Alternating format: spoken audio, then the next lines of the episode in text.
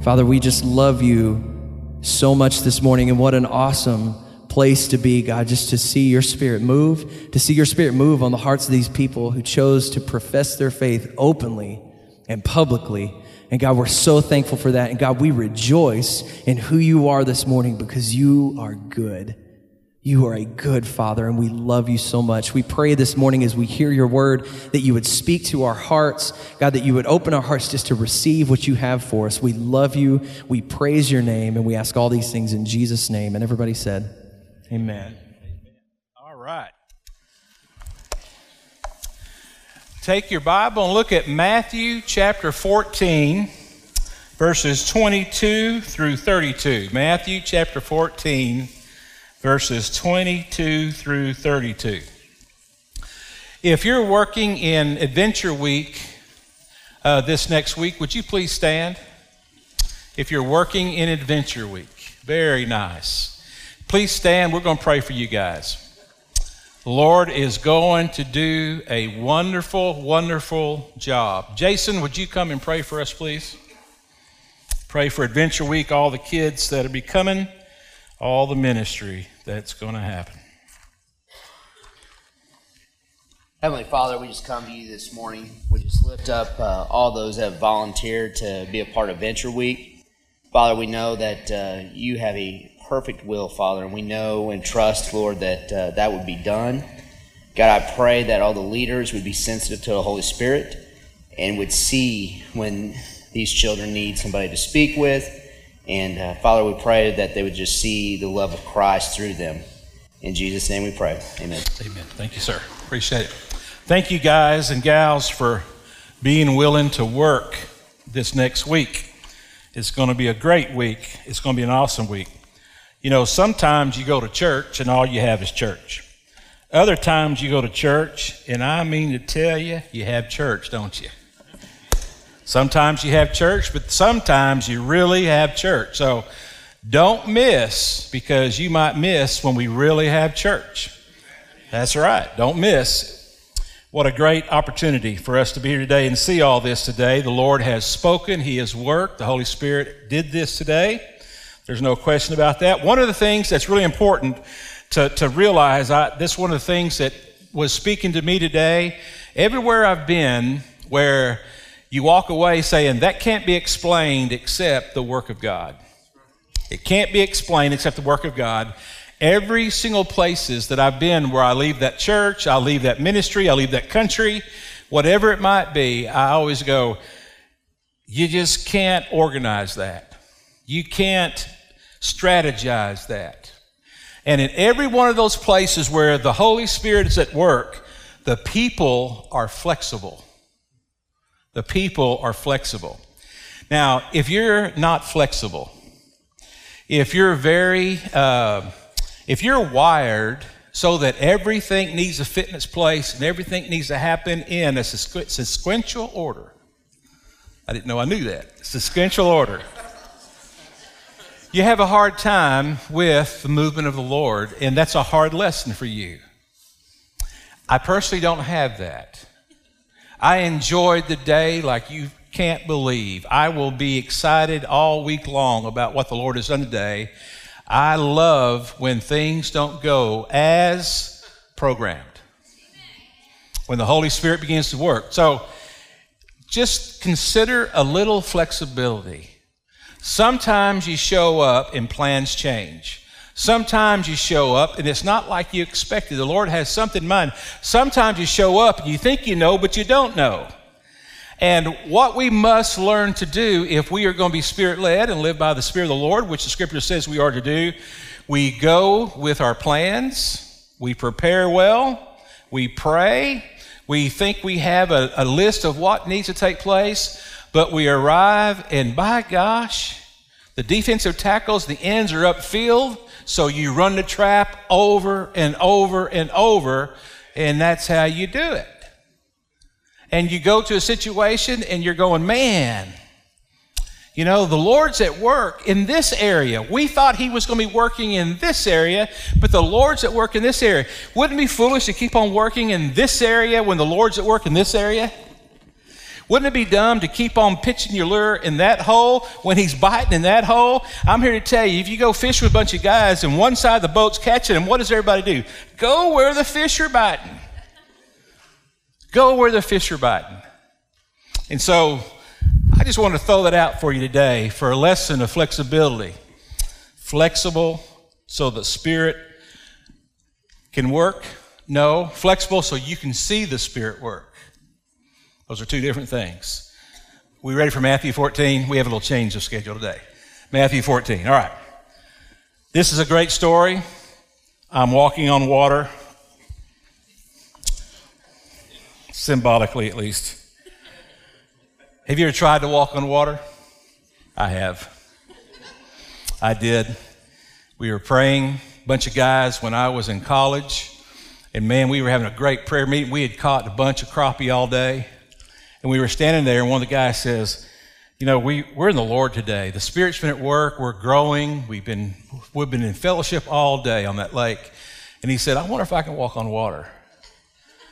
And we said, We'll follow you. You go. We'll follow you.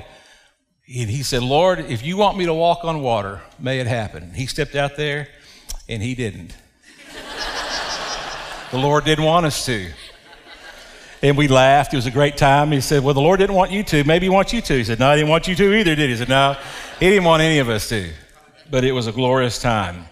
Matthew, I mean, chapter 14, verse 22. Immediately he made the disciples get into the boat and go before him to the other side while he dismissed the crowds. He had just got through feeding 5,000 plus. They were hungry, they were tired, they needed some food. And he fed 5,000 men and, the, and their ladies and the children. So 15,000 perhaps he fed. And so after that, he says, You guys get in the boat. I'm going to go up here for a while. Let's let the crowds go home. And after it says in 23, after he dismissed the crowds, he went up to, on the mountain by himself to pray. When, ev- when evening came, he was there alone. But the boat by this time was a long way away. It was beaten by the waves, for the wind was against them. He's on the Sea of Galilee. The Sea of Galilee, and some of you all that have been there, you can see it in your in your picture, your picture in your mind right now. It's just a gigantic bowl. And the land slopes up. And there are villages all on top there, and it's it's just surrounded on all sides by just an just a gradual elevation up. And the, it's probably about 20 miles or so, 25 miles from uh, the Mediterranean Sea. And that storm can blow off that sea very rapidly. And the way the lake is shaped, it's like a great big funnel that funnels all that wind into that lake. And, and very quickly, you can have a storm. Back in November, our group was there, and usually when you go out on the Sea of Galilee, you do it on the south side of the lake because that's where you are. But this time we had to go all the way to the north side because of how strong the wind was, and they stayed as close to the shore as they, as they could. So it, it is not, a, it's not like Lake uh, Superior and that big of a lake, but it's a, it's a lake that is um, known to have violent, sudden storms. And so the wind was blowing, the storm was happening, and the wind was against them. And it says in the fourth watch of the night, towards the early hours of the morning, he came to them walking on the sea. Jesus, walking on the water. There are some people that have taken a look at this scripture and said, he doesn't really walk on the water, he's walking around the water. Because the wind's against them and they're real close to shoreline. It, the disciples are mistaken. They just thought Jesus was walking on the water, and what he's actually doing is walking around the water. But we can see how, in appearances, it looked like he was walking on the water. Well, if that's the case, then I don't know how Peter is submerged in this story, but that's nevertheless. But that's just people taking a look at something and saying, that just can't be. I'd rather be the kind of person that looks at something and says, that is the way it is. Jesus walked on the water. And when the disciples saw him walking on the sea, they were terrified and said, It's a ghost. And they cried in fear. But immediately Jesus spoke to them, saying, Take heart, it is I. Do not be afraid.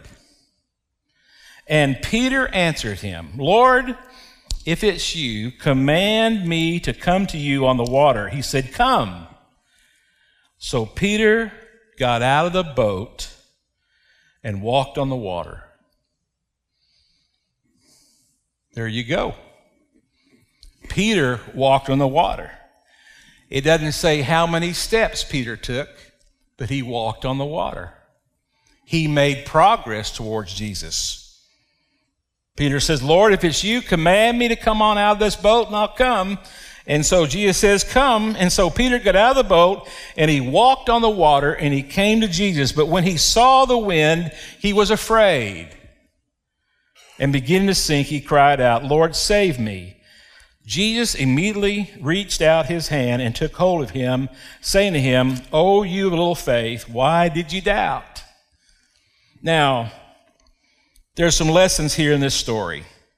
And very quickly, we're going to talk about three of them. The first lesson is Jesus. Jesus walked on the water. Jesus ceased the wind. As soon as Jesus got back in the boat, the wind stopped. That's when they began to worship him, saying, Surely you're the Son of God. Jesus walked in the water. Jesus is the Son of God. Jesus is the Lord Almighty. We understand what the Heavenly Father is like as we look at Jesus. Jesus is the one that we turn to. Jesus is the one that we worship. Jesus is the one that we know. Jesus is the one that we need to gain uh, knowledge from. Jesus is the one that needs to be the greatest influencer of our life. And so, just plainly, Jesus walked on the water. He's almighty, He's powerful.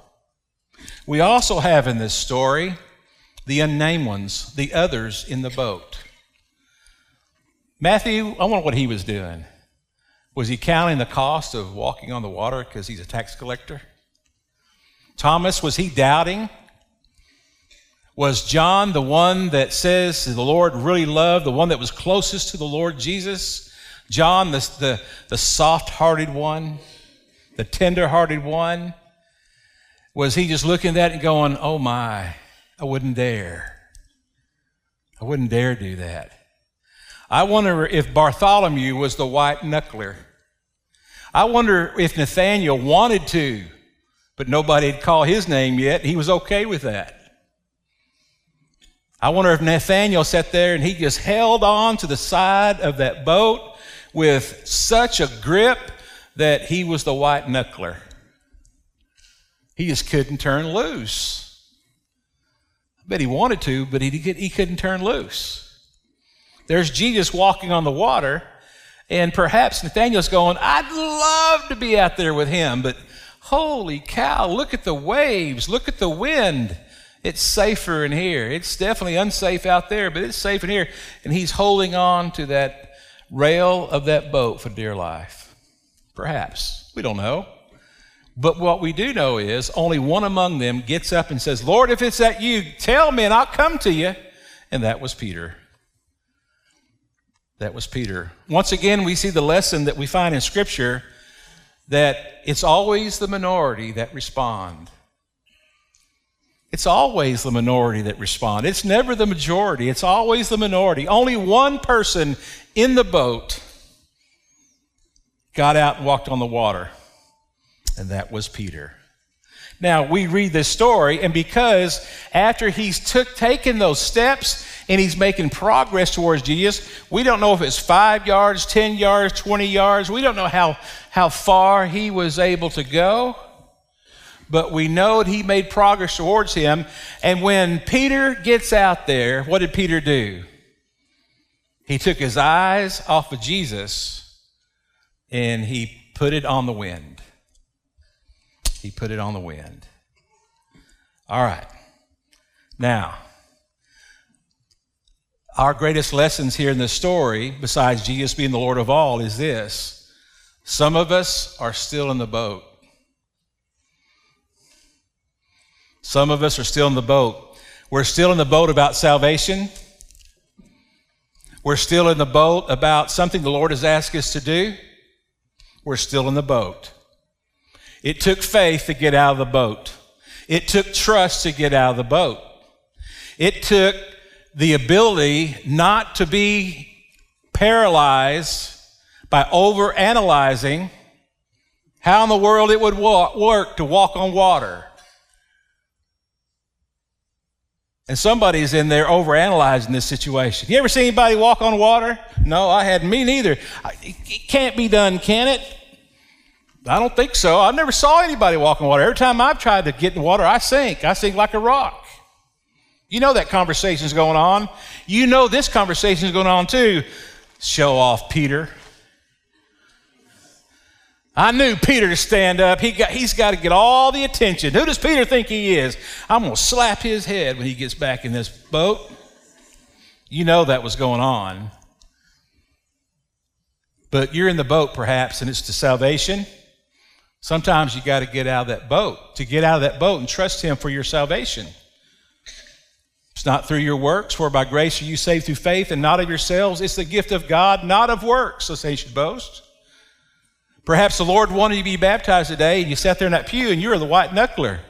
Your heart was beating hard, and you know that you need to follow the Lord in, in, baptism. That's the next step the Lord wants you to make about being His follower. You've accepted Christ, but you haven't been baptized, you haven't been immersed, and you know you need to. And, and, and when you started seeing people come, I'm here to tell you, you started leaning in, you started, but you just couldn't make your feet go up. You're still in the boat. You're still in the boat. And you see, only one person experienced this supernatural walk, and that was Peter, and that was because he got out of the boat. He got out of the boat. So if you're still in the boat, get out of the boat. Do what the Lord's asked you to do. Hear what he said and do what he says. Obey. My followers hear my voice and do what I say. They follow me. And then you got Peter here. Great story about Peter.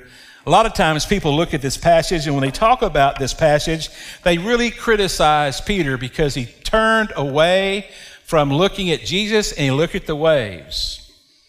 That's here. And Jesus did say, Oh, you little faith, why in the world did you do that? That's here. But he got out of the boat he got out of the boat and started walking towards Jesus. Now, his lesson is when you're walking on the water going towards Jesus, don't look at what you can't control. Don't look at the wind. You've already discovered that if you keep your eyes and your focus on Jesus, you can walk on water. You can experience that joy. You can have that victory. You can have that overcoming life. You can have abundant life. You can have that, that joy for life that Jesus brings. But if you start looking at the worries and the problems and the struggles, and you take your eyes off Jesus and you're no longer trusting Jesus for all those worries and troubles and trials, you sink like Peter, the little rock. Sank like a rock. Then you got the big lesson here as well what did Jesus do? Well, it says in verse 31 that Jesus immediately reached out his hand and took hold of him. Glory to God. I'm so thankful that our Lord immediately reaches out his hand and he takes hold of us when we turn away from Him and we look at the wind. So there you got the picture of Peter walking on the water, looking at Jesus, making steps, taking care of stuff. All is good, all is good. And then he gets out there and he goes, Wait a minute, this ain't supposed to happen. He looks at the wind, down he goes. Let him drown. Could have been the response of Jesus. You see any bubbles yet? Maybe. He could have said that. Are you going to rescue him? I let him learn his lesson.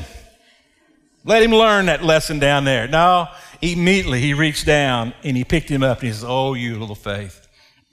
Now, I believe that statement comes from grace. Peter, my son, you were coming, you were coming, and you began to doubt. That might be you today. You've had an experience with the Lord, you've known Him, you know the joy of salvation, and you have experienced a life of walking by faith and being led by the Spirit, and you can still, to, still today remember those days of victory. But at some point, you started looking at the wind and you sunk. And He's been reaching out His hand to you to pull you back on up into the boat. Maybe you're not taking hold of Him. Maybe that's what's going on. Jesus is the Lord of all. He can walk on water, He can calm storms. He's the one to follow. He's the one to follow.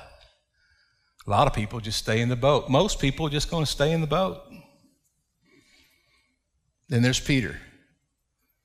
Lord, if it's you, give me the word and I'll come.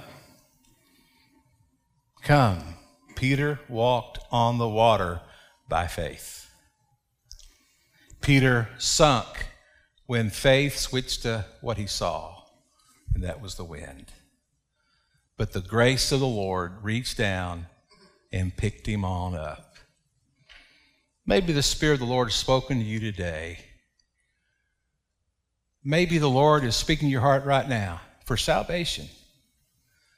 You're saying, Oh man, I, Lord, that's me in the boat. I need to be saved. Well, let, let me help you right there. If you would all close your eyes so no one feels uh, picked on right now, but if they do, that's all right. And just between you and the Lord, just have a conversation, something like this Lord, I'm, I'm in the boat. I want salvation. Lord, I believe that you are the giver of my salvation. I believe Jesus died on the cross for my sin. I believe Jesus rose from the grave. Lord, my sin, I ask for you to forgive it. I ask, Father, that I become one of your children. Lord, I believe in you. I trust in you. I turn my life over to you. In Christ's name, amen. That's happened. If you've done that prayer, if you called on the name of the Lord, you've saved. Maybe you're the Peter in this story. You have a relationship with him, but you've lost your way my friend, know the grace of God that reaches down into that storm and gets a hold of you. That's Jesus. That's Jesus. If that's you, just between you and the Lord, just speak to Him like this Lord, I know I'm one of your children. Lord, I've wandered, I've strayed. I've been looking at the wind. I've been looking at the storm. Lord, I've been living for myself. And Lord, I'm hearing your call to come back into a right fellowship with you. Lord, please forgive me of my sins. Forgive me, Father, of my, of, of my unfaithfulness. Forgive me, Father, of seeking the things of the flesh rather than things of the Spirit. Lord, I've heard your voice today. And Lord, I know that you're reaching your hand down to me, and I grab your hand, Lord. Restore me to the joy of my salvation. In Jesus' name, amen. He is gracious. It says in 1 John 1 9, if we confess our sins, he is faithful and just and will forgive us our sins and he will cleanse us from all unrighteousness. So, Jesus walks on water. Most people sit in the boat. Peter gets out of the boat by faith. He walked on the water looking at Jesus. When he began to look at the wind, he sunk. But Jesus reached down and brought him back and put him back in the boat. And when Jesus got in the boat, the storm ceased. Is Jesus in your boat? Is he in your life? Father, I pray that you'll just guide and lead us today. May we, Father, just be open to your spirit. Thank you for this wonderful day of celebrating you. In Jesus' name, amen. Ushers, come forward. Please stand.